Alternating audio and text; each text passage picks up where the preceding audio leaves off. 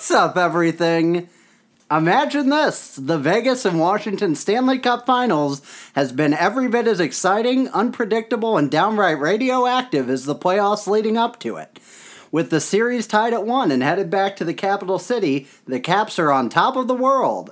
But will Washington thunder forward to victory, or will their demons rear their heads and make us all Vegas believers? One thing is for certain the NHL will do whatever it takes to make themselves seem relevant, and this series is a big winner for them in that regard. Plus, it gives us a ton to talk about, so let's get started and let's go seven games.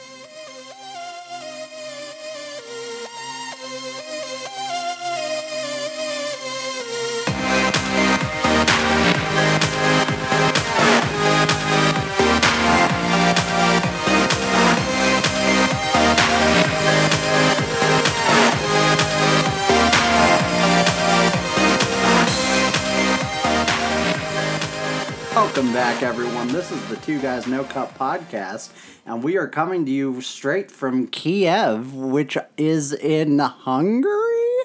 No, that's not right. We should know. Where is it? It's in the place where the Champions League final was. this Ukraine. Ukraine. Why do I keep saying Hungary? I heard Ukraine a lot, but Kiev is the capital city of Hungary, and it was also. Is it? No, Ukraine. My brain is broken, people. That intro took a while to record.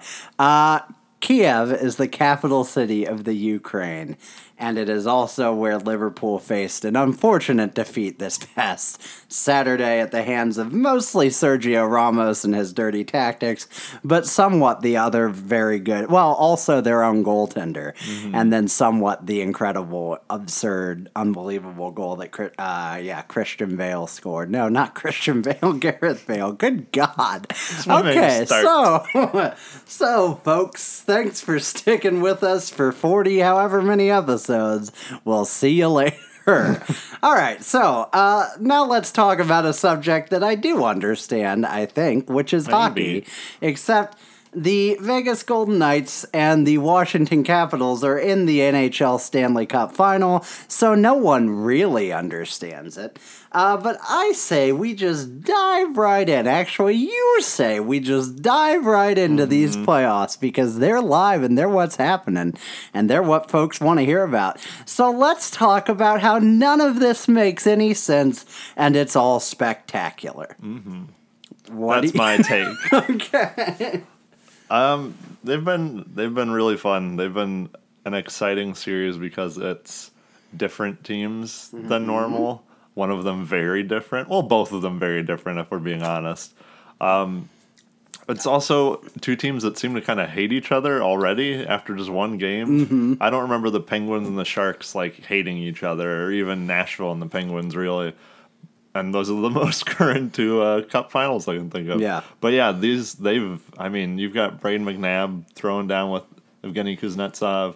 You've got Tom Wilson and Ryan Reaves who haven't really done anything to each other, but it's a storyline, Uh-huh. which you don't normally get in finals series. You don't get like storylines of who's going to fight who. That like never happens. You're just trying to Mm. see who's going to out tactic the other team. But no, somehow it's is Reaves ever going to punch Tom Wilson in the face? And he did For sure. he did in a weird sort of you know not fighting sort of way, a Mm. kind of dirty way. This whole series has felt kind of dirty, and I It's love it. Surprisingly, considering the teams involved. Yeah, Mm-hmm. and I think, I mean, you look at some of the plays, Ryan Reaves had that cross check before one of the goals in game one uh, that helped them win ultimately. Oh, a direct his cross check directly helped him score his goal. Mm-hmm. Yeah, hundred percent. And uh, T.J. Oshie, unsurprisingly, got the red mist. Mm-hmm. Uh, I think David Perron got the red mist at a different point. Uh, former boys just just representing themselves extraordinarily well in this series. Tom Wilson's already had a suspicious hit for which he probably should have been suspended, but won't be because it's the Stanley Cup Finals. It's just it's it's a weird series in so many respects, but it is weirdly like already antagonistic considering these two teams have played twice ever. Mm-hmm. And they have no geographical or conference or historical reason to have a rivalry except for the George McPhee stuff. And like Fleury, but like, does the McPhee stuff really bother these players? I don't No. know. I mean, some of them maybe negotiated a contract with him once, Yeah. but it was a while ago. Uh, but yeah, I mean, let's talk a little bit more about the physicality of it um, and the, just the general silliness of uh, uh, silly, maybe not the right word, but the Tom Wilson hit, Yeah. uh, which was on was it on Burakovsky? Uh, which which The hit- one, which the, the, the first one, the one in game one. Uh, that was against Marchessault. Show, yeah. Yeah. Um, I guess it would not have been on Burakovsky because he's a capital guy. He could have hit. Get him. your brain together, Steve. Um, that was a late hit. it, It was. was it was a late hit, but it's also I have a hard time sometimes with these because it feels like well that's the playoffs. I mean, not a late hit, Mm. but you're going to get roughed up. Some people said Marchessault need to keep his head up because he was admiring his pass, but also some people argued, well, in this day and age, you should be allowed to admire your pass because I don't know a one second count and you shouldn't be hit after that. And there's definitely like a second and a half before Wilson comes in contact with him. Yeah, I've never liked that logic of their response. I mean, they are responsible to protect themselves, but that doesn't sh- make a dirty hit not a dirty hit. Mm-hmm. If it if it if it you know if there's an injury from like a queen hit or you know or just they get really roughed up by a queen hit you can say oh well you got to keep your head up whatever you know. But if it's a dirty hit it's a dirty hit regardless of whether they could have protected themselves better. And i think i mean is more attention drawn to that because it's tom wilson of course. Yeah.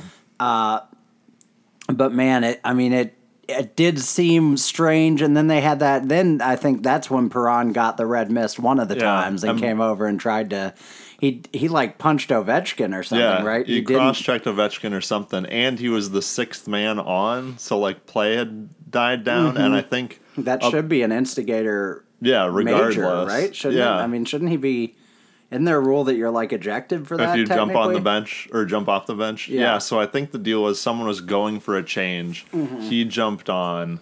And then the changes never really happened. The other guy, you know, skated over to see what the fight or whatever was Mm-hmm. about. And Perron didn't go. And I, to his defense, I guess I wouldn't either. But he didn't go. Oh, I see that McNabb's or whoever's skating over. I'll go back on the bench. He's already on the ice for the change. Yeah. And play stopped, so he just went over to defend his teammates. But yeah, that's it's a little iffy. Yeah, and I mean, I- while I'm not really of the opinion that they should have like this relaxed rule set in the playoffs, I don't know about ejecting a guy for a technicality Mm-hmm. in that situation, you know. But um, yeah, I mean, to go over and pick a fight with Ovechkin is a little criminal.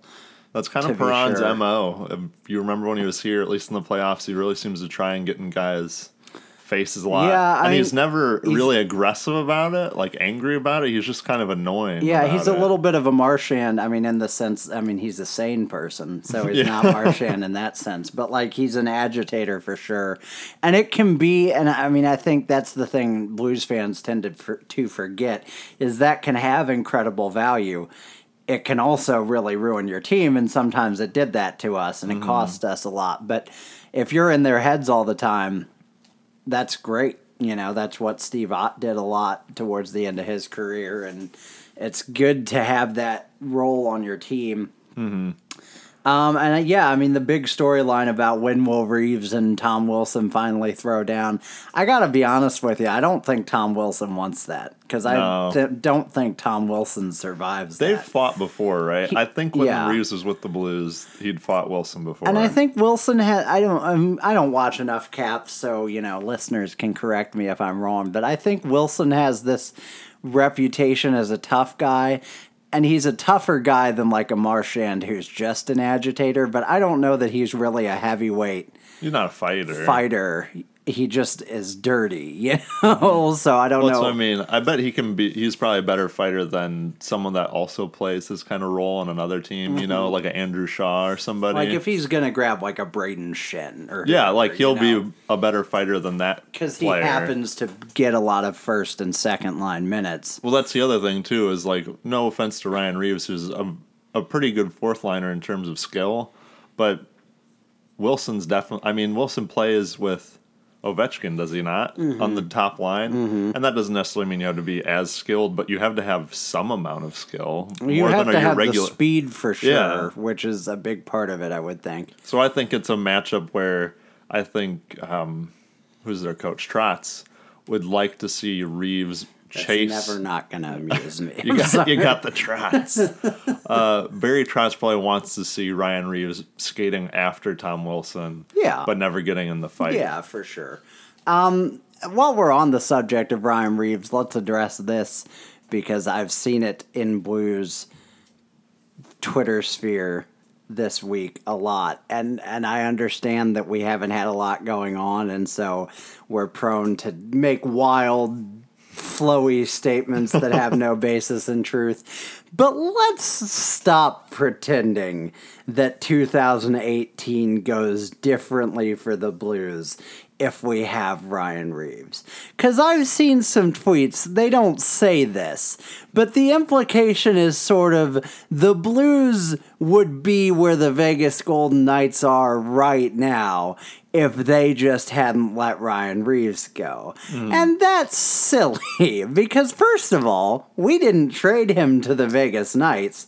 Second of all, he was an afterthought roster queer up for the Penguins when they traded him to Vegas.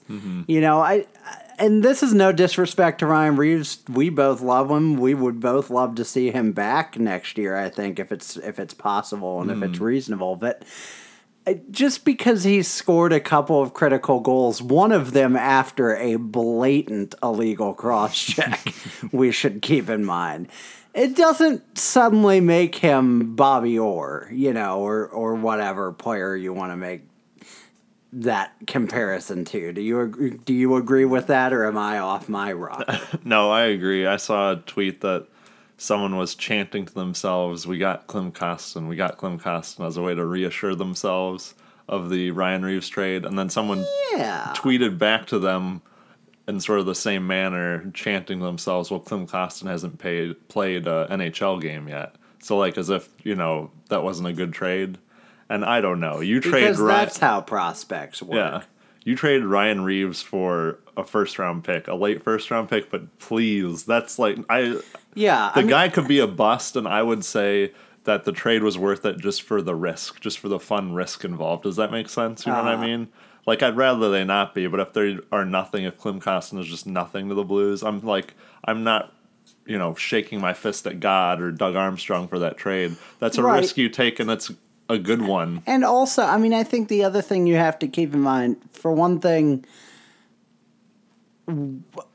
this is a statement that I recognize will be mocked and should be in some ways, but we also Stick to your got guns. Oskar Sundqvist in the deal. I'll mock and you. while while he didn't pan out for this team and may never play for us again, may leave after this year. He, I mean, he was a sort of a throw in, but they expected him to be like a fourth line contributor. Mm-hmm. And on top of that, Klim Kostin was not just any first round, late first round pick last year. He was a guy who was discussed as a potential top five, top 10 sort of pick before he had, as we all know, like a really bad, I think, shoulder injury mm-hmm. and missed most of last season. So the gamble wasn't just, oh, there are a couple of guys we like at the end of the first round, we'll pick a name out of a hat. It was more, hey, I, I you know I'm, I haven't heard this from the mouth of Bill or Doug Armstrong themselves,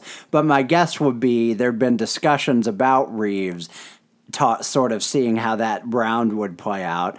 And I think it probably got to the point where they were like, hey, we can't believe this guy's still on the board. Of course, yeah. which is what they thought about Robert Thomas when he got to them. Uh, I read in that Bill Armstrong interview with uh, Jeremy Rutherford of the Mailbag on the Athletic. But no, but yeah, they they feel like, hey, we can't believe this guy's still here. We have a piece that the team that's picking next is interested in. Let's get it done. I mean, it obviously didn't develop in two minutes like that, but.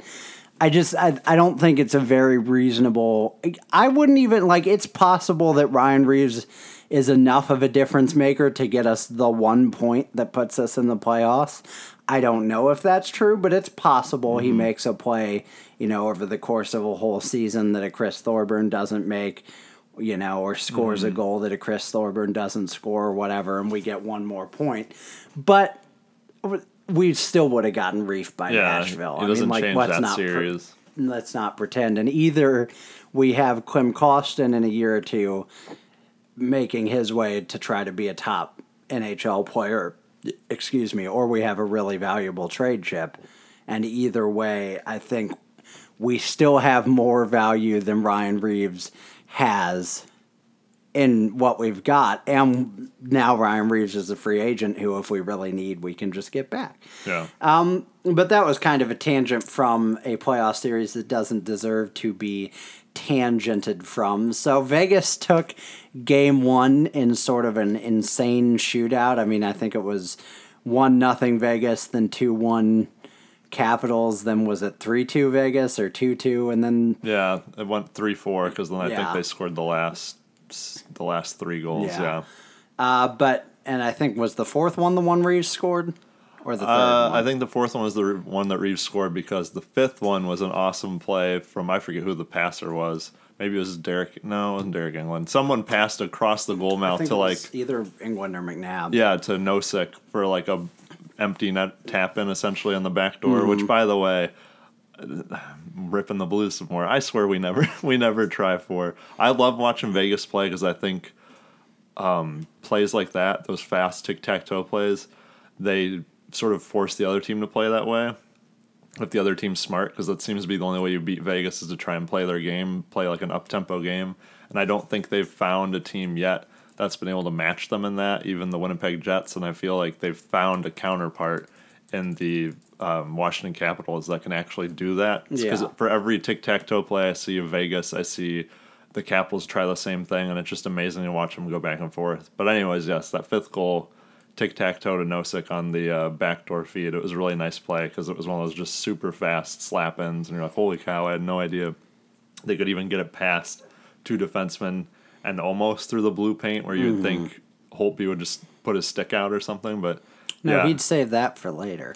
that's true. Uh, The sixth goal was just an empty netter. I could have sworn watching it live that someone on the Knights just a hundred percent interfered with a capital who was trying to get back and contain the puck, but I never saw replays of it, so I may be wrong, but they just tapped in an empty netter. There wasn't much time left. And of course in the game one, Lars Eller, as we discussed last week, the lauded former blue, uh missed a wide open similar sort of back Oh, end yeah. feed In uh, this from was it Backstrom who gave that to him? I don't remember who it Maybe was. But in this game, in this in game one, there was a pass from somebody to Wilson. Maybe it was Backstrom to Wilson Mm-hmm. even, and I think it was McNabb. Just at the very last second, got his stick on Wilson's stick, and it managed to like he managed to hit the uh, puck with like the ankle of his stick or whatever and just miss it. But it was like a for sure goal if Yeah. McNabb didn't put his stick on there. So there's been a couple and then Eller near had that misses. one in the last Yeah. twenty or thirty seconds that I don't. I think he just missed the net. But Yep.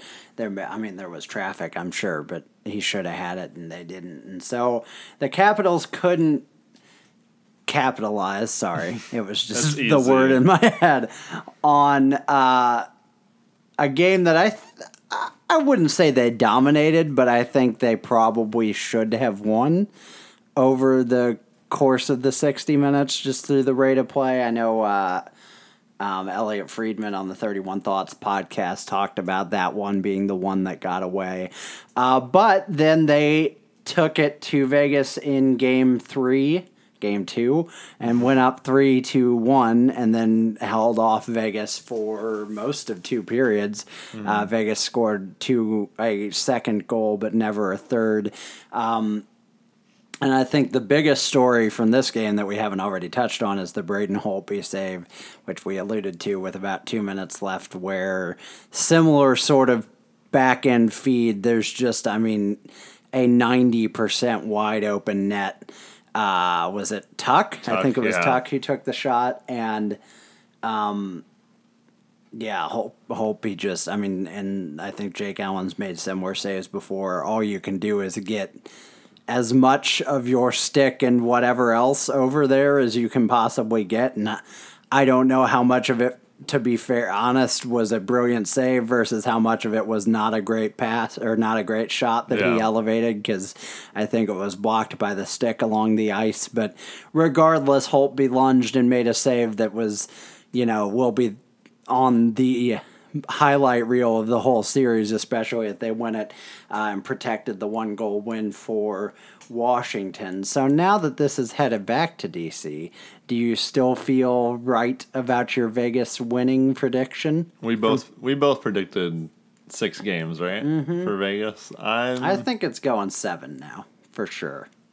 I don't not for sure, but I I'll jump in and say that with what I saw in the first two games, I think Vegas or I think Washington's going to win this now. Now my prediction was still Vegas, so I'm not just trying to backtrack.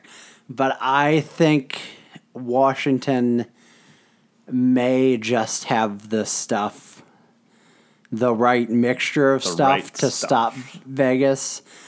And they've already taken a game in Vegas, which only the Sharks did at all.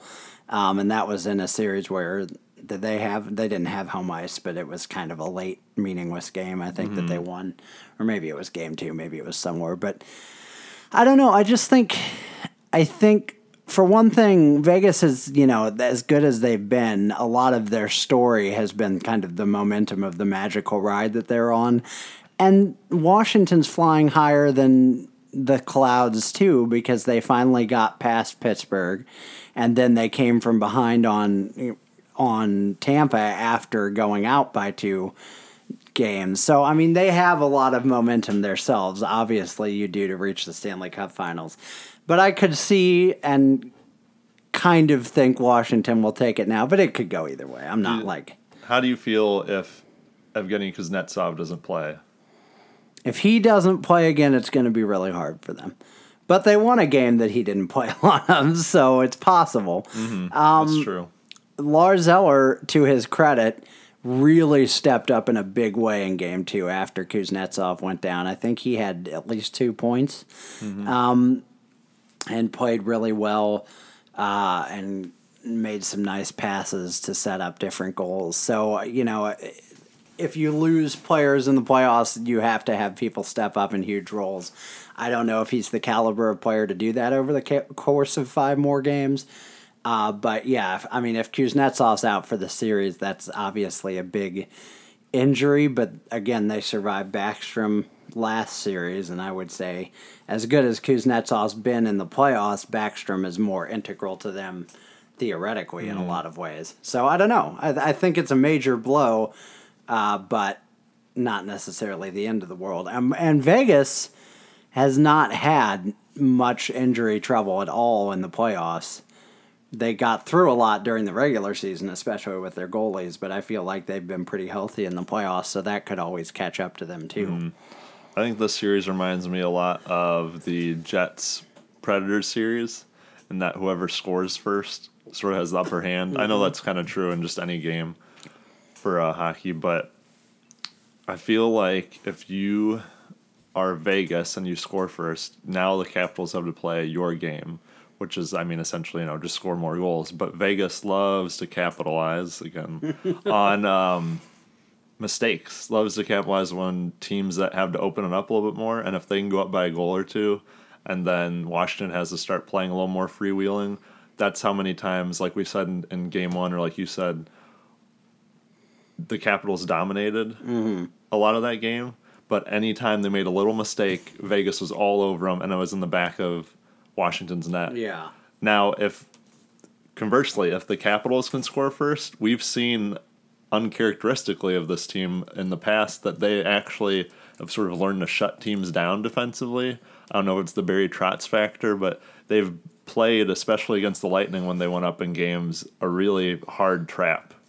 And they started playing that in yesterday's game too against Vegas, and you could mm-hmm. see Vegas was getting frustrated because Vegas it's weird. It's weird because they've made the finals, but they're kind of a weird sort of one and a half line team. Mm-hmm. You've got Karlsson and Tuch or not Tuch Karlsson, Marchessault, and Reilly Mm-hmm. Reilly Smith um, as a line, and then you kind of have James Neal, and it, Is that Perron on that line too? Or? I think Tuch Neal Perron, and they've switched him and Carpenter around. Yeah. It's kind of, I mean, you can get scoring from any of them, but the th- I mean- you shut down that top line. I don't kind of know what you have anymore. That's the thing about Vegas that's so inexplicable. The talent isn't there. I mean, we've said it before, but it's not It's kind of a ghost of a there. It's just you got Ryan Carpenter, who was a castaway from the Sharks, who has been with the Sharks for like five years because we played him in that playoff series. Uh, well, I guess that was only two or three years ago, but, still. but still, several years. I had never heard of this guy, and he's playing big minutes for you, you know. And and people talk about, well, you know, Gallant's the kind of coach that's not a, afraid to play the fourth line in the in the big moments in the playoffs. And I'm kind of like, is that true, or does he just have to? Like, mm-hmm. th- for one thing, what's the difference really between their bottom two and a half lines in terms of talent? To be fair, their fourth line has shown up. Not just offensively, but they not- look and, good. And obviously, like when I'm while I'm saying this, it's not just crap on the Knights. Yeah, they've, yeah. they've undone every expectation, and Marc Andre Fleury's carried a lot of the you know when they've been down, he's done a lot to pick them up. I'm just saying, like it's weird to me because I've seen like I saw I've seen people one of the questions in 31 thoughts to today was like is this the end of trap hockey with the way Vegas is played and I'm like no cuz Washington's beating them with a trap That's so, like you really read that? That's such a that's weird a real comment. question they answered today and they basically answered it the same way but it's like Okay. No, I mean it's not. It, you can't like. It would be very unwise, I think. People keep talking about like, why can't the numbers guys explain what Vegas is? And I just think it's unwise to try and look at that because I don't think there's quantifying this. There's so much that's unquantifiable about what they're doing, uh, and all of that I say to basically make the point that obviously Washington has more talent than them because the you know but the Jets also did I think the Sharks did and I think them and LA were about equal and they beat all all three of those teams That's what's so hard for me to root against, or I guess pick against the Knights, is that I think the Capitals can certainly do it, but the Knights are the Knights, and Mm. if they win Game Two, you know, in some fashion, you know, we'll just say like four to one. All of a sudden, I'm thinking, well, shit, it's the Knights that are gonna win again. You and- know what I mean? And I mean, I think uh, you you hate to say that superstition or or history could be a deciding factor in a in a series like this, but the reality is that the Capitals have a history of choking. And the Knights don't have a history of anything. You true. know and so like if it comes down to game six or game seven and a call goes against the capitals that's unfair and the knights get a power play or whatever you know and if if if the capitals start to see the writing on the wall and to their credit they've done a really good job fighting that so far but if they start to see the writing on the wall then it's big trouble for them. And I would just suggest that the Capitals have to win at least two at home. Mm-hmm. Because if they have to come back to Vegas, is is it 2 2 1 1 1 in this? Yeah. Okay. So if they if they go back to Vegas 2 2, it's fine.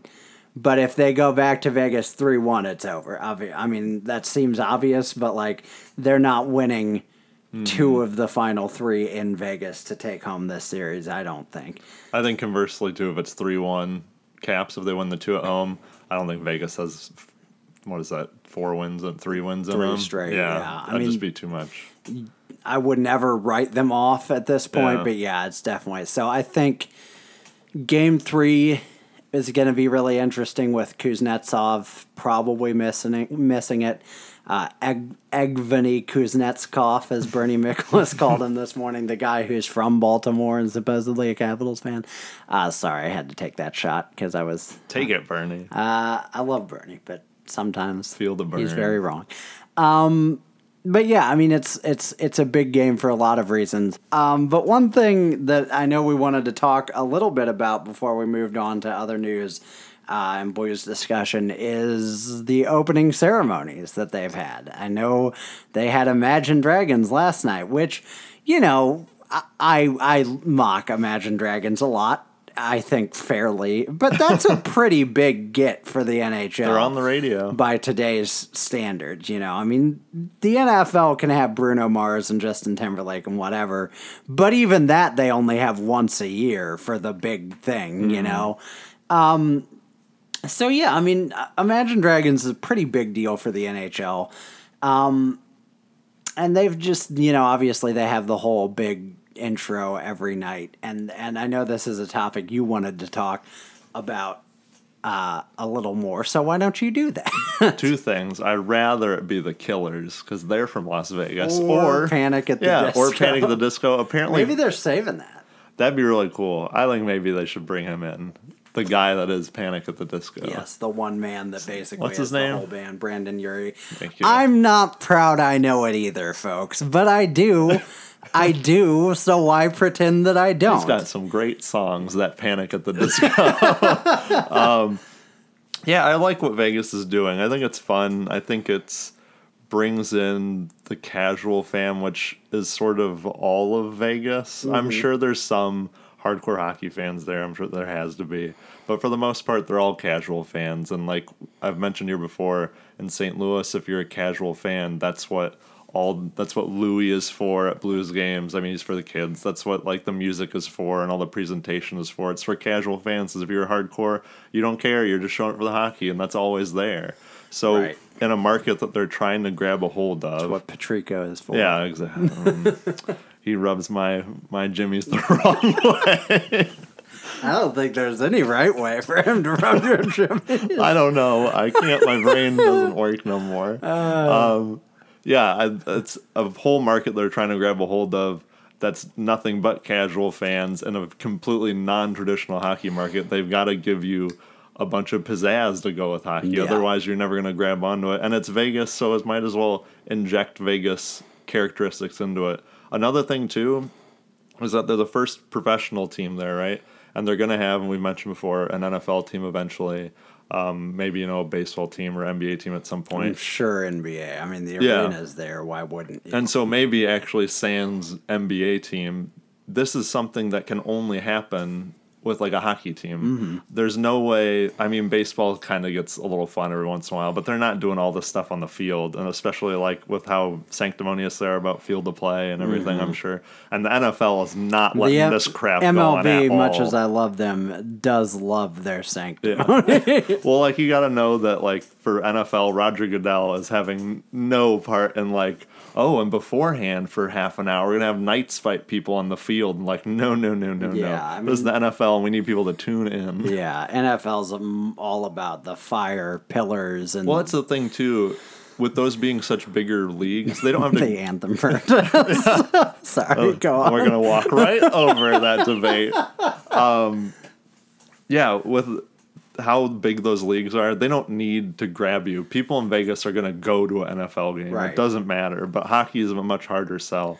Well, plus, I mean, I think one of the things that gets ignored. Well, for one thing, uh, NFL ticket sales aren't doing that great. True. Overall, but for another thing, the NFL's one thing a week, eight times a year, other than playoffs, you know, and, and post or preseason. But like, it's not. You don't have to find ways to drive people to the stadium all the time. Mm-hmm. It's enough that they get to see any game, you know. So that sounds like a Roger Goodell argument. Right. I don't have to make any changes. they should enough. just come. But yeah, I mean, to to your point, I and I think a lot of the the passionate fans, uh, that are in Vegas are non-Vegas fans. Like I mm-hmm. heard a story from a, a guy who is a Vegas fan, but is a little more casual, who was like, "Yeah, I've got some really good friends out here who are transplants from Washington, and they were hardcore Capitals fans. But when the Knights moved here, they got into it, but they never like could have imagined this being their predicament, you know." and and he was like, "They're going for the Capitals, which is cool." But yeah, I mean this stuff isn't for us. Like it's not for the two guys that have a hockey podcast. Mm-hmm. I enjoy it fine. Yeah. I'm not complaining about it, but like that's not why they do that. For one thing, they do it to pump up an atmosphere. which is great. And, and I think that's another big part of this is like, you know, we talked a little bit before about like Nashville has similar things, and we're probably hypocritical in the fact that we don't like their ceremonies as much. they throw dead animals on the ice. We don't like them, but like for one Yeah. thing, we don't really like country music, either one of us especially, so that doesn't help. But I and and some of this is my own bias, but I feel like there was a little bit more arrogance to Nashville last year.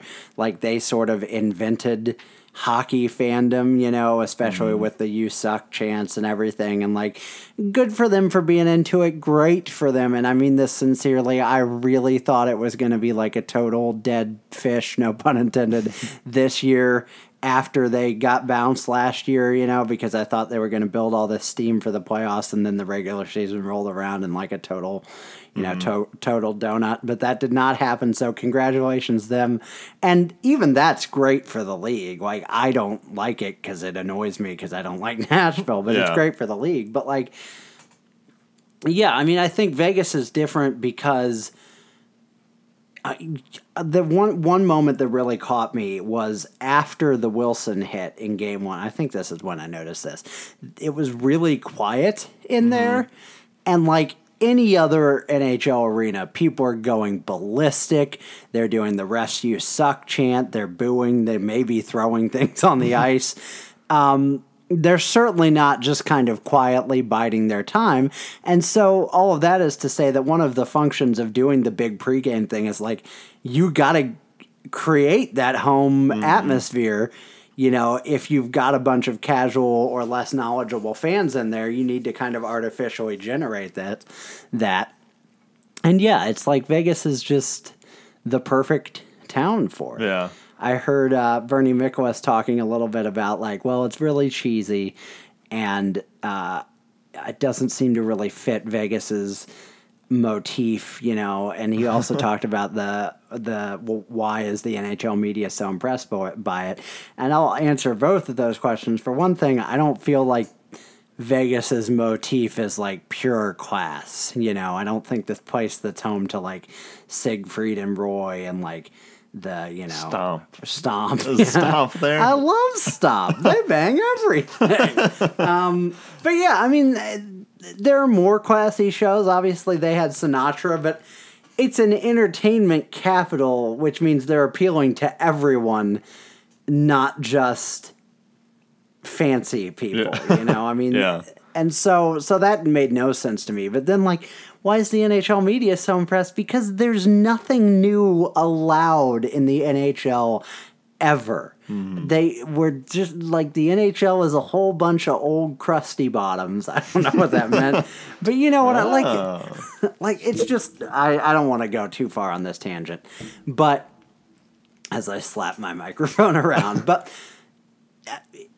Uh, God forbid something new or interesting ever happen in the Yeah, right? I'd love the Blues to do something. They kind of slowly grabbed onto this whole like we're part of St. Louis thing. I think Uh-huh. since the Rams left, and that's cool. But I want a little bit more like something. I don't know what it is. or just have like jazz musicians out yeah, there, whatever. I'm glad they brought the trumpet guy in. that's kind of cool. For sure. And and I think they've done more this year with like the lights and having the bigger scoreboard and everything. What we're trying to say is we don't want Seven Nation Army as our goal song. Yeah. Yeah. I Kill agree. me. Please. we I've thought about having a poll like a tournament over the summer of like what would two guys no cup supporters want the song to be and seven nation armor will not be an option so if you want us to do right that poll, let us know uh, but I love all of it. The the night Yeah, fighting on the yeah. ice, the like castle, It the narrator. certainly is cheesy. There's no love it. question, but it's great. And if you don't like it, don't watch it. And just get over your. I mean, not get over yourself. That's more aggressive than I want to be. But like, We're angry. everything's not meant to appeal to everyone, right? Hmm. And I think in in this day and age, we're a bit more prone to thinking that it should be, you know, because like I can choose, I can very specifically, there's so much content in the world that I can only watch the things I enjoy and be satisfied forever. I don't just have three stations, you know, or mm-hmm. whatever people had like only 40 or 50 years ago. It's absurd how quickly things have evolved. But like, you know what I'm saying. So like Yeah. I think when people are kind of forced to sit through this, hey, puck drops at 7:15, you know, I'm going to show up at 7:15 to watch hockey and they're friggin' singing Thunder by Imagine Dragons, which is a terrible song. I get why you'd be upset. But I mean, I, I think if there's one criticism I would have of the NHL it, and especially NBC, if puck drop's supposed to be 7:15, puck sh- the puck should drop at Oh, yeah. 7:15. That's my one And you should start this stuff at 6:15 or 5:30 or 4:12 whenever you need to start it to make sure it's done Yeah. by when the puck's supposed That's my one olive branch people that complain about this whole intro thing going on in Vegas is that I like it all. It is kind of long, so Mm-hmm. I get people going, "Man, can we just get to hockey?" I'm like, "I got you for sure." Right. And and I think I mean one of the things that I've I've watched a lot more soccer this year as I kind of alluded to last year and one of the, or last episode. And one of the things that really impresses me about soccer is like that ball kicks off whenever the start time is. I because we were watching we watched that game together on Saturday and I un, un, unexpectedly they had Dua Lipa come out and do a performance beforehand kind of like a Super Bowl halftime show. She's great. and she and she is. She's amazing. And the the british people just love her. But she and she and all her like huge i mean not super bowl size but pretty big set the whole field was covered and everything it felt like got out there 15 minutes before kickoff. And sure as heck that thing was supposed to kick off at 145 and if it kicked off late it kicked off 30 seconds late you know? Mm-hmm. And and so i mean that's you can't you can't manufacture that in American sports because they don't have the same like roving clock that Yeah. soccer has where it never stops and you just kind of I mean within 10 minutes you know when you're leaving a soccer stadium you know anytime. You can't force that but you shouldn't make it worse. So that's the one area where the NHL should improve this.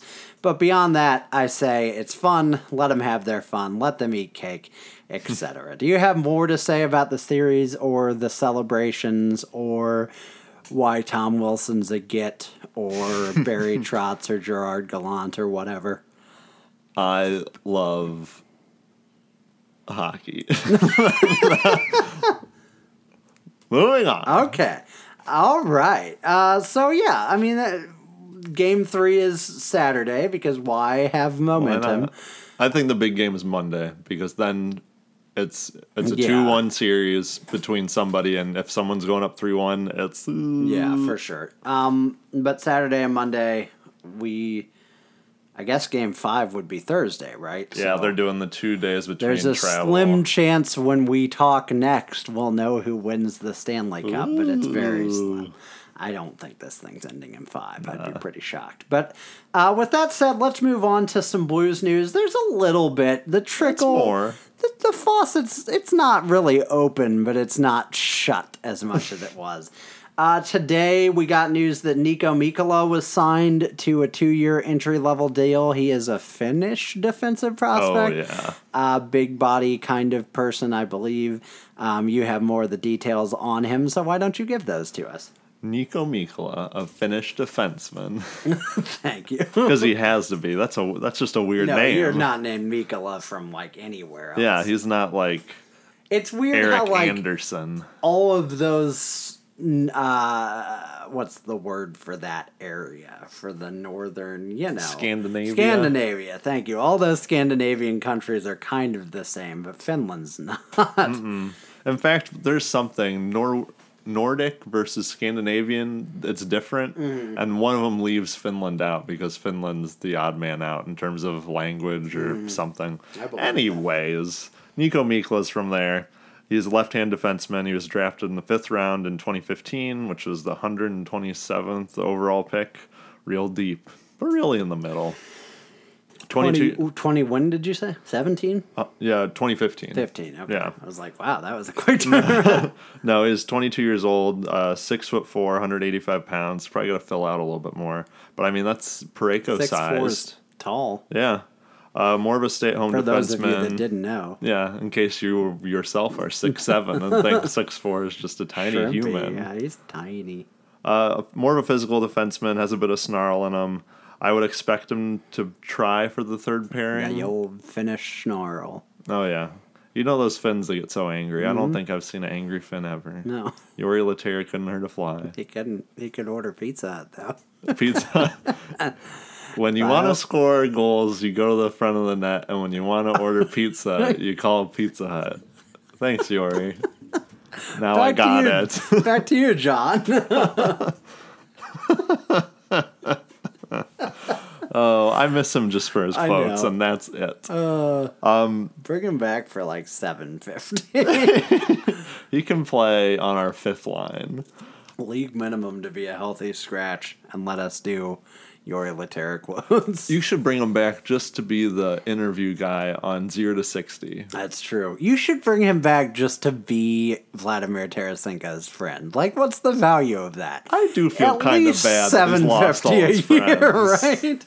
Ryan Reaves is gone. Chris Stewart's gone. Kevin Shattenkirk's gone. Jori Lehtera's gone. Vlad, where are all your friends, Vlad? You heard it here first. He's He's Tarasenko's tanking, Yeah, man. he doesn't like it. But Niko Mikkola, um, I think he's going to try for the third pairing position this year. I'm sure he's going to sort of fight with Jake Walman. They're both left-handed defensemen. They're very different. Walman's definitely an offensive-minded defenseman.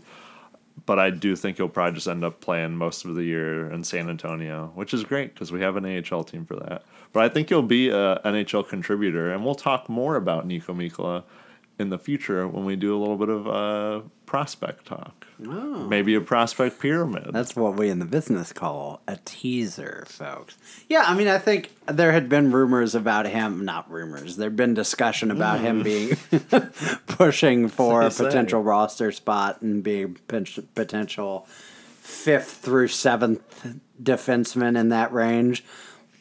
And I think this only solidifies that possibility, Mm-hmm. obviously. And you keep him from running away to Finland like Jori Lehtera Yeah. did back in the day. So, Interestingly enough, you can do this because he has one more year left on his contract in the Finnish league. Mm-hmm. But I think the Finnish and the Swedish and maybe a few other countries, but not Russia, um, have an agreement with NHL that essentially the NHL team pays a certain penalty to that league, and then they can bring the player over. Mm-hmm. In the KHL, you have to actually buy out their contract, like for what it's worth. oh, wow. So that's why it's like a big deal. Someone goes to Russia and signs a KHL contract because then they're kind of stuck over there Mm-hmm. versus these other leagues. Yeah. Interesting. Good info. Good intel from our field reporter. uh, a couple of coaching bits to mention. Uh, the Blues hired Mike Van Reen or Ryan. I'm going to guess Ryan. Uh, no, I'm going to guess Reen. I don't know. It's Van something. Uh, MVR was brought in to be an assistant coach. Uh, he will be replacing Daryl Sedor on the coaching staff. Uh, Sedor is. Why though? I don't feel comfortable answering that question because here's the thing, folks. The Blues and Sydor very, very like above boardly said, oh, he just wants to step away to spend more time with his family. And then I heard an interview with Jeremy Rutherford today on 101 ESPN, which you can find the interview at 101sports.com. I feel like I'm a shill for them now. I'm just trying to properly cite my sources. And Jeremy Rutherford was weirdly like, yeah, but also Darryl Sydor has a history of drinking problems. So maybe that's part of it. Which was weird. But then he said, "I don't know." Right. So, like, to me, in my head, I'm like, but you do know, right? Like, is this one of those things where you wanted to get the story kind of out there, but you couldn't just say it? It wasn't a Daniel Alfredsson situation, which is the big news story of the hmm. week. We should have talked about that some, but it's not surprising. For those of you that didn't know, Daniel Alfredsson this week told a reporter that he basically wanted the owner, who sucks in Ottawa, to be removed and sell the team. And he then said it was supposed to be off the record, but she reported it anyway, and it's a whole big thing. But it's not like a big thing that it, the news is surprising because the owner does suck. But anyway, um, yeah. So weird story with Sydor. know what that reminds me of? What? Like I always wonder about this in um, like Law and Order shows or like uh, law dramas and stuff on TV. If New you York City bartender who remembers every face of every yeah. person that's ever been in the bar. But like when you're in the court, the courtroom, as you do, and someone, the um, prosecutor says something like, "You killed him, didn't you?" and they're like, "That's badgering the witness," and they're like, "Strike that from the record," or "I retract that question," or whatever. It's like, okay, and they'll be like. Jurors, I instruct you to not remember what you just heard, and they'll sh- nod their heads like, "Okay." yeah, but you know exactly. what? It's still out there. I've never understood that. So he goes, maybe it's a Sydor drinking problem. I don't know. Who knows? And it's like, well, you said it, so now I'm thinking it. Anyways, It's like the OJ trial where it's like jurors, you're not supposed to consider that he's a very famous, very charismatic black athlete. And it's Yeah. like, okay. let me close my eyes and plug my ears. yeah. Uh, yeah. We don't know. It was just a weird comment. It was by just JR. odd. It was just like I re-listened to it three or four times to be like, wait, does Van Ryn have the drinking problem or what? And So- we're hiring him. No, but we hired another guy with glasses for behind the bench. that's- And it's nerd alert time behind the bench. We got Mike Yeo wears glasses. He wears contacts, but he's he's vision impaired. You can tell.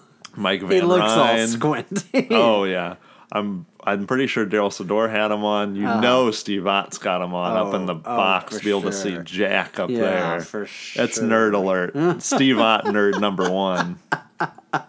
He's wonderful though. He's also the NHL's number one faceoff Yeah, man. Mark Berube needs to start stealing. Craig Berube. Craig Berube. Craig Berube needs to start stealing lunch I money get from stuff these so wrong so often that when the opportunity to correct you presents itself, I have to take it.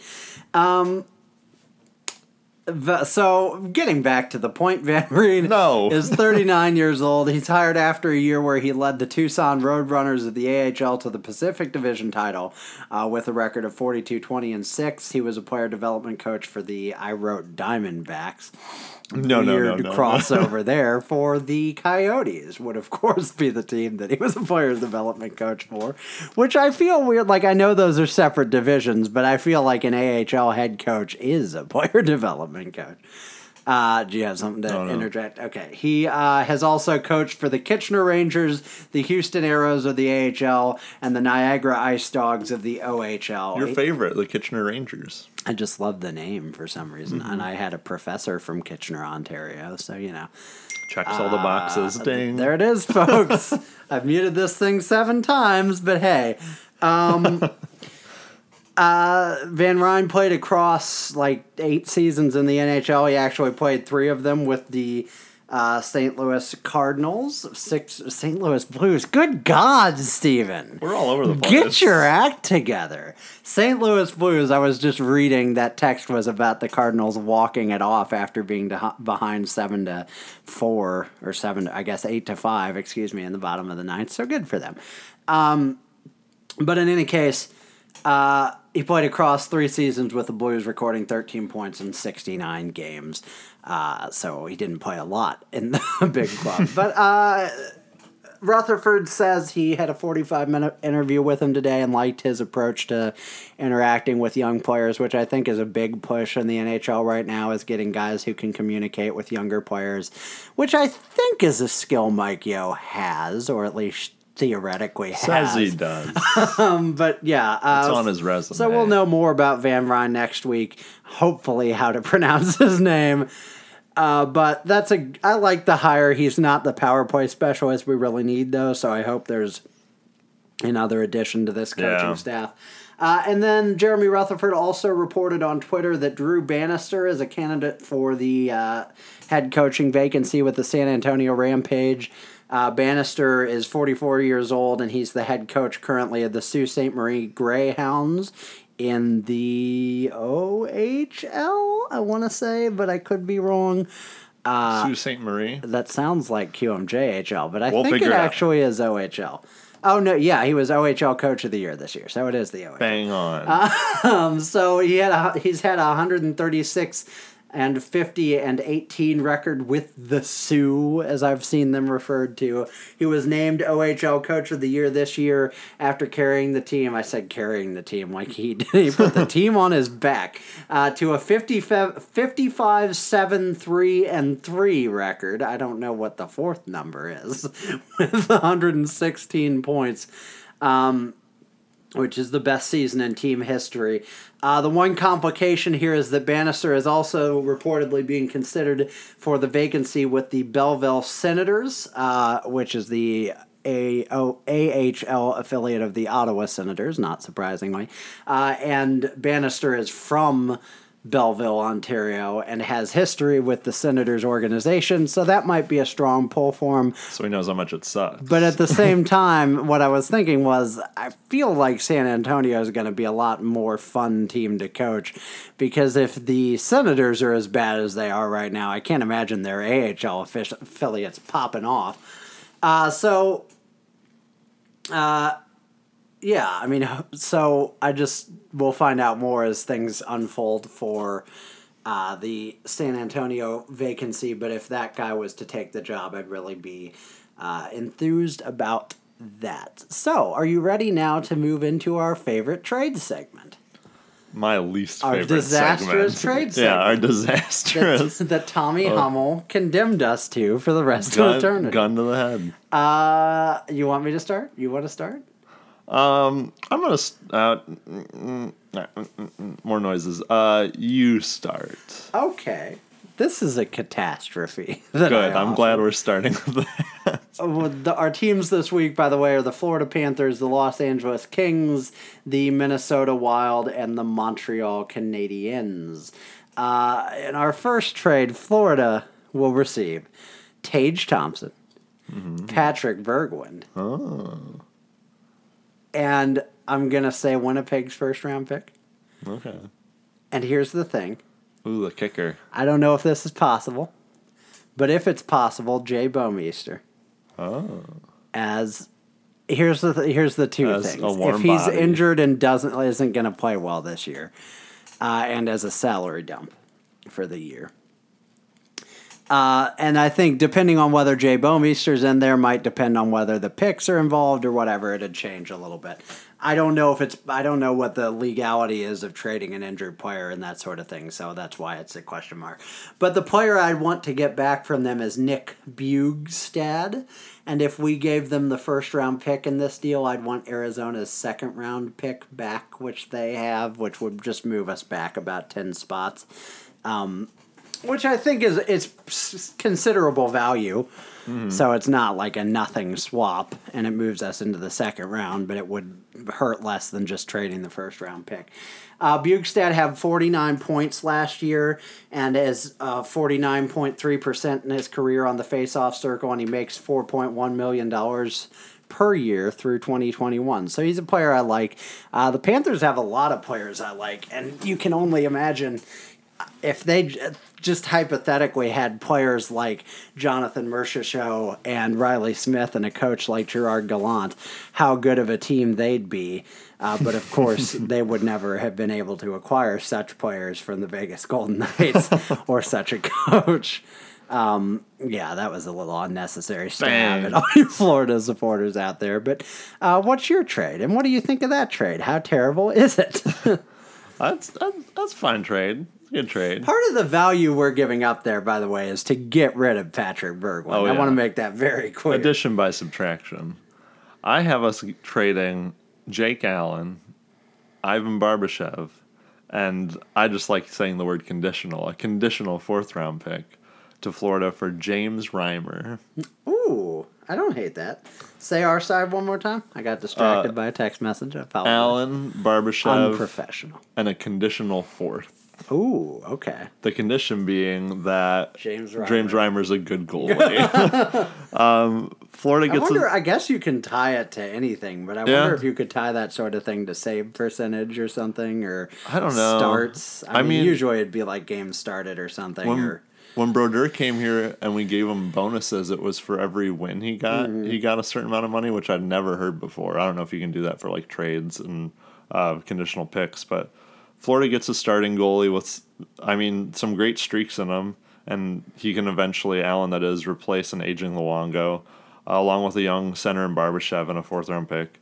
Uh, Blues get a more reliable goalie with sort of less amazing streaks for uh, someone that's cheaper than Allen. Essentially, Allen makes a little over four, and Reimer makes a little under four, so you're saving some cash there. I I don't mind Reimer. I think it would still be a stopgap for the Blues, Mm-hmm. but I think it's a safer stopgap than Jake Allen. Yeah. And some people would tell he's me, he got a contract for what two more years after this year? yeah, some uh, it might be longer than that. It might be three, Okay. but it's something where you have to, that's enough time for Husso or somebody to grab it, anyways. I've always kind of liked Reimer. I think he's been sort of plagued by a bad Leafs team he was in front of. He was a little inconsistent, but I don't think it was any more than Allen. Like I said, I think you're getting more consistency, but you're not going to get those amazing saves or you know a crazy run like Allen gives you every once in a while. Yeah, but what we need right now is consistency. Yeah. I think. I think that's a good trade. I like it. I approve. You right. want to take us to Los Angeles? Yeah, how about this unapproved trade? Um, I couldn't think of anything for the Los Angeles Kings. Steven took mine, but not really. Uh, there was really only one like player I thought I wanted on there. There's just so many players with either crazy long contracts or players that are RFAs. So I was like, why bother? or players that are Dustin Brown? yeah. Oh, yeah. So I have Steen and Tage Thompson for Jeff Carter. I don't think they do that, but Probably not, Maybe they but do. maybe. anything more they would want from us, I would then nix the trade. yeah, Carter had some injury problems. so year. yeah, it's swapping vets for two players that essentially kind of get injured, but I think Jeff Carter still has the higher offensive Mm. ceiling, for sure. and so that's kind of why we throw in the Tage Thompson. I Jeff Carter's had a couple sixty point seasons other than last year before he got injured, and him and Steen are about the same age. I didn't realize Steen was thirty four already. Carter's thirty three. I think you're swapping wings, so Steen plays left, Carter plays right. You can put him on the second line there. You don't have to worry too much about him on that role. You don't have to rely on him as a first line player they're probably looking for like another prospect. Realistically, the Kings are like, okay, Tage Thompson and Jordan Kyrou. And you're like, mm, no. Or like, and a first. And you're like, mm, nah. So, I don't know. Who's their GM anymore these days? It's not Lombardi. I don't know. I don't. I've lost track. Do it, GM of the Kings. That's that's what Doug Armstrong would say. on the phone. Who are you? Hello, fellow GM. uh, I like that. I actually like that. Um, mine's a I think yours is more realistic. I mean, mine's a player that I would love to get back. I don't know how willing they are to trade him, and I don't know what the price would be if they would. Uh, but I have us sending Robby Fabbri and Tage Thompson. Tage is getting picked on a lot this Sorry, tonight. I'm sorry, Tage. and maybe a pick. I don't know. You know that depends on what the price would be uh, for Tyler Toffoli. Uh, I really like Toffoli. I watched some of his highlights. He's a uh, 24, 25. He's a young player. Um, He's an honest to God right handed shot, which we need so desperately.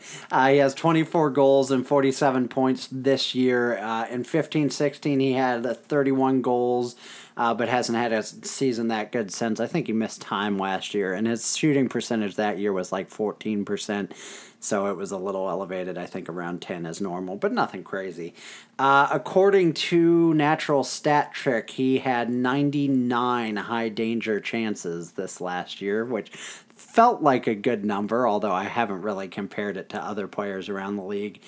Uh, but he took almost 200 shots, so he's a free shooter, which I like. Um, he's done some penalty killing, uh, which is cool too. Um, I don't know how LA would feel about trading him. He looked kind of fast. I know they're trying to build speed, uh, but he's a a great young player, a player I think have, would have. I, I don't want to say every trade we make from now on is going to be Brayden Schenn, where like we get a player and they just skyrocket. But I think there's a lot of similarities to Brayden Schenn, where he's kind of a player that maybe isn't featured quite as heavily in their lineup as he could be in others.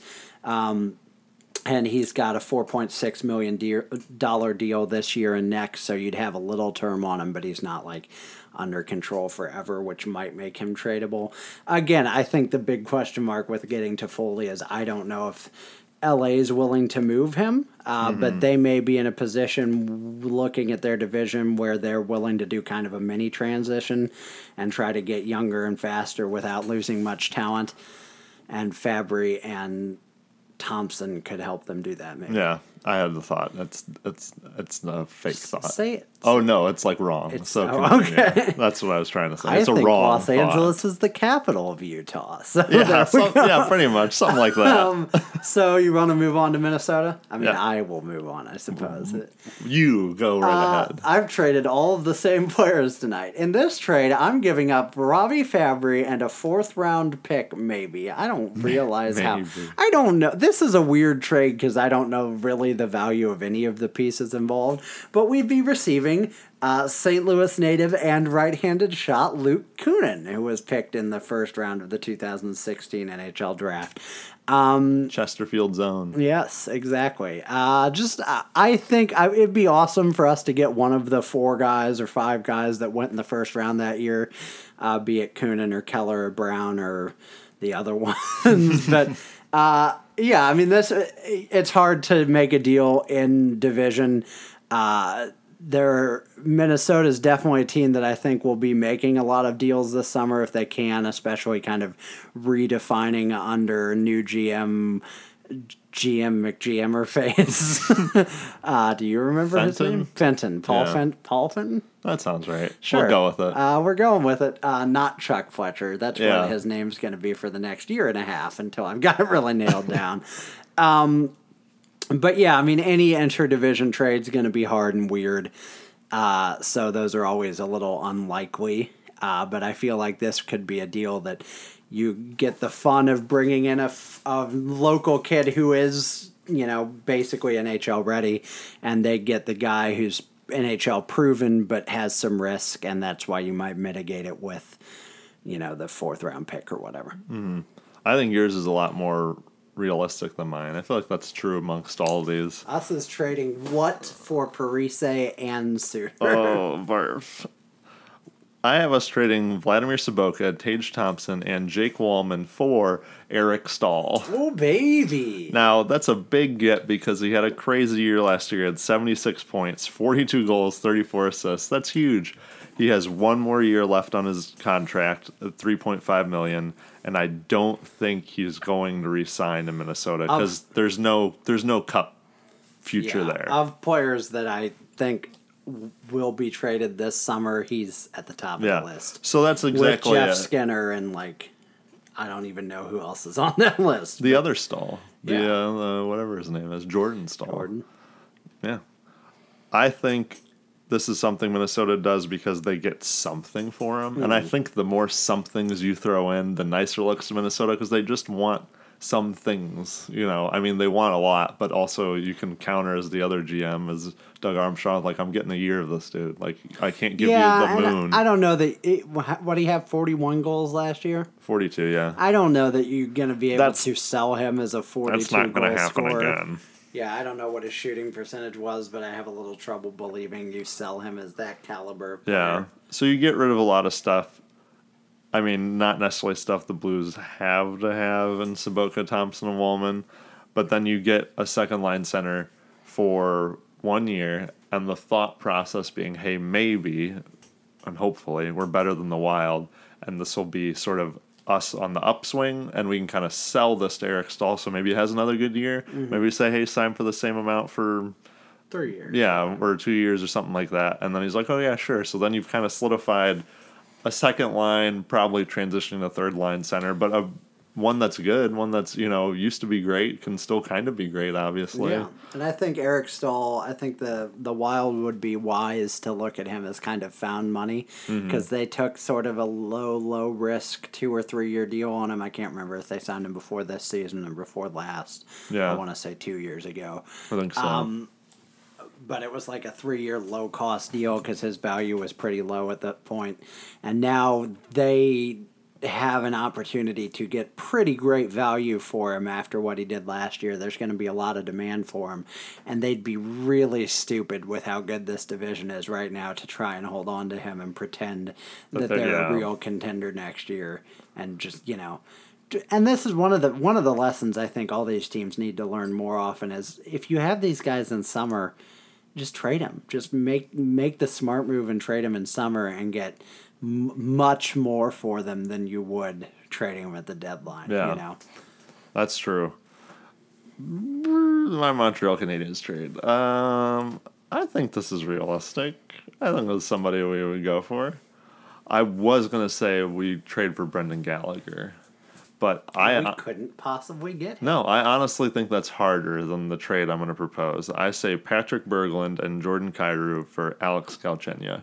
I really do think our chances of getting uh, Alex Galchenyuk are reasonable Mm-hmm. in reality, and I think they're much more likely in reality too than a Gallagher, um, just because Gallagher's like a locker room leader and scrappy, and pretty much everything you want in a hockey player. He's a dreamboat. I love him. Um, but I think Galchenyuk fills again a second line center role. Montreal gets their Tomas Plekanec replacement in Berglund, more or less. I'm gonna say Berglund has. You have to start wearing turtlenecks. yeah. Oh, for sure. Okay. And he's, uh, I'd say he's maybe a little more defensively sound, a little more of a two way game, I'd say. Um, along with a hot prospect in Jordan Kyrou. Wow. We mean that in all ways. oh, yeah. Another dreamboat. um, well, also. No ladies listen to this. no, no, no. I don't know. Maybe you're into it. But um, they also get rid of a problem player, supposedly, in Yeah. Alex Galchenyuk. I don't necessarily. Ha- but, I'd be happy for him to be our pro. oh, yeah. That's what I mean. I don't really buy it, but sure, why the not? The nice thing with him is I think he's got two more years on his deal, so if he's a problem player, you can just kick the can down the road in two years. I mean, Exactly. You wouldn't want to give up Kyrou and do that, but it is an option at least. You're not Yeah. taking a big risk. He's like li- I wouldn't trade anything for Jonathan Drouin right now. No. With the seven, eight year deal they gave him. How stupid. um, Montreal is another just hard team. I'm interested to see what you got for us. So I took a little bit of a different approach with Montreal. I think they're I think they're a pretty believable trade partner for us. They're not in our conference. Yeah. They've got players they're looking to sell. I mean, we've obviously been linked to patches in the past, Max Pacioretty. Uh, but there were a lot of rumors, enough that I think there was smoke there. Whether it was a trickle or like a billowing plume of smoke is hard to tell. But there were enough rumors about a Carey Price deal that I thought it might be fun to look at what that might look like.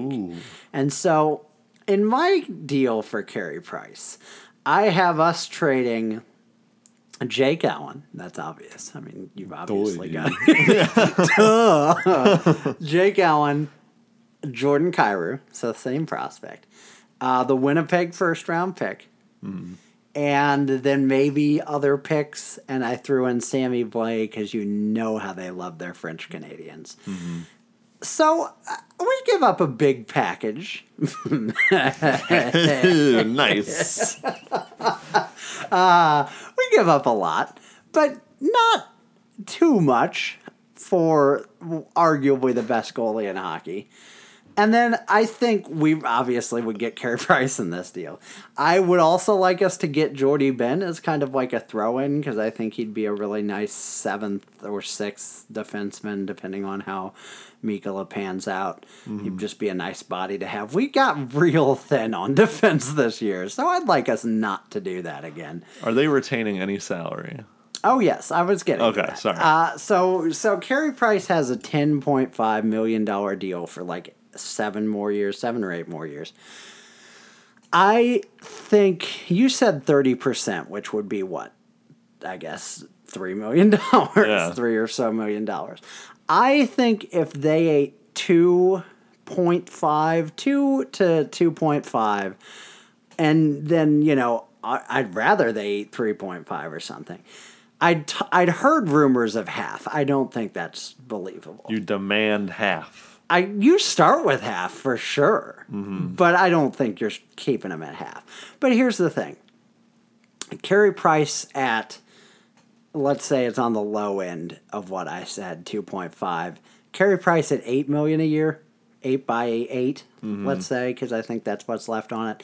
As the salary cap increases, which is something we didn't mention, um, uh, Bettman did his State of the League speech this week, and he was asked directly, and he said the the cap will be between seventy eight and eighty two million dollars this year, which the players have to vote on. Uh, Friedman predicted they'd split it down the middle because they have something with escrow that they have to pay depending Yeah. on where the cap is. I don't know what the word escrow is. I think it's an acronym. You're all smarter than me. You know, it's got something to do with taxes and losing money that should be yours. Uh, but We hate it. but he, I think the they had the same thing last year, where it was like a four or three million dollar range or whatever, and they just cut it in half. They just did the middle point. and so he predicted it'd be the same, which would be eighty million this year, which would be a five million increase this year. That's only going to go up with the success of Vegas, and I've heard people say it could be a hundred million before very long. Especially with Seattle. And if it's a in. hundred million in the last three years of this deal, eight million of that going to Carey Price is nothing, you know. So, um, I think you can take that gamble. Eight million for the best goalie in the league, which I still think Carey Price is when healthy, isn't uh, absurd anyway. They've been paying Henrik Lundqvist that for God knows how long, you know. So, I think it's doable. I don't know that this trade happens, but I do think. I mean, Montreal's just well, Bergevin, but even that fan base is just one of those places where it's like anything could happen with that team at any time. They could sign Tavares and trade for Jeff Skinner and not give up anything. Or they could like trade Pacioretty and Price and Galchenyuk, and all three deals could be clear losses for them, but they'd get like they'd somehow get uh Pierre, what's the Dubois kid from Yeah. uh, Columbus and like be satisfied with that. so like I don't know. They're a weird team. They're hard to judge, but I do think you know we've we've gone through different teams and we've talked about who's a better trade fit and who's not. I think Buffalo's a really good trade fit for us, a trade partner. I think Montreal is one of the two teams of the teams we've covered Yeah. th- so far. Those two and maybe Edmonton. Edmonton Yeah. are the three I look at as like, oh yeah, I could really see something happening here. Um, so yeah, that was just kind of my fun stab at what that might look like. it's good one. very out there. It's very unlikely, uh, but it'd be nice. It'd There, be nice. there was smoke there during the season. yeah, exactly. So who knows? Uh, so we're basically done, I guess. That's over. The season is going to be wrapped up uh, either by next episode or the one after that, which will Mm. be weird. So if you have any input, I mean, we have some sort of a framework from what we did last year and some a bunch of ideas for what we want to do this summer, which we should probably get started on. Uh, but if you have any ideas for what you'd like us to cover or what you'd like us to do, uh, whatever, you know, keep it fun, keep it light. No, um, if you just have any, you know, we always love to hear your input and to hear what you're enjoying and hear what you're hating and hear why what escrow is. Yeah, teach me about finance. So uh, love to hear from you on Twitter at two guys no cup. Um, as Steve Dangle says, uh, like the video. If you if you enjoyed the video, hit the thumbs up. If you really liked it, subscribe and tell all your friends. I forgot I butchered it. yeah. you know you know better than I do. But uh, anyway, uh, we have one last thing to mention, which is the tweet of the week, That's real good. which comes from Pete Blackburn about yesterday's opening ceremonies, which while we enjoyed them, this is wonderful. And he tweeted, Imagine dragging this ceremony on any longer. Imagine dragging this podcast on any longer. We won't. So that was Pete Blackburn's amazing tweet. And we will see you on another time. Au revoir.